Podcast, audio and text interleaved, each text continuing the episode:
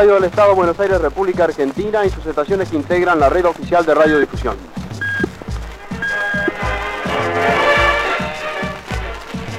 los micrófonos de Radio del Estado para que ellos también digan unas palabras respecto a la actuación en los diversos equipos y en fin, al futuro, qué piensan hacer por el Zacatista que llevan tan dentro del corazón. ¿Qué me quería decir? Ahora veo, señor Canel, lo único que le voy a decir es que nosotros, en agradecimiento al general Perón, el estadio de Zacachispa, como nosotros lo llamamos, porque figúrese un equipo infantil que tenga una cancha de fútbol con agua caliente, alambre olímpico. Sí, parece una cosa de novela. Dios me libre, ¿no? ¿Qué pasaba con estos tres millones largos que al terminar la escuela primaria no podían ir al secundario porque no tenían medios, porque como la enseñanza era cara, ninguno de ellos podía seguir los estudios superiores. Y estos iban a los potreros, que eran las escuelas de delincuencia más conocidas. Nosotros no tuvimos delincuencia infantil. ¿Por qué? Porque en Buenos Aires más de 50.000 muchachos tenían sus clubes. Esos clubes los hacía el Estado y se lo entregaba a los vecinos que lo administraban y lo llevaban adelante. Gracias al general Perón tenemos estas, estas cosas.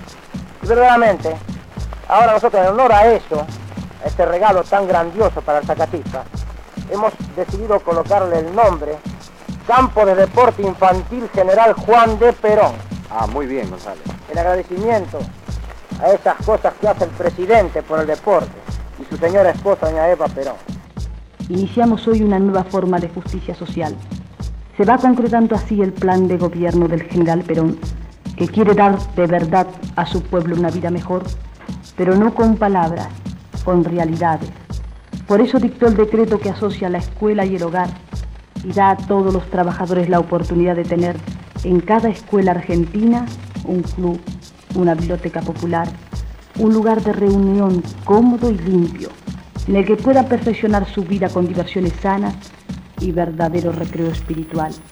Fuera de las horas de clase, los muchachos del barrio, lo mismo que sus padres, encontrarán en la escuela un refugio, un descanso y un estímulo para seguir trabajando por nuestra gran Argentina.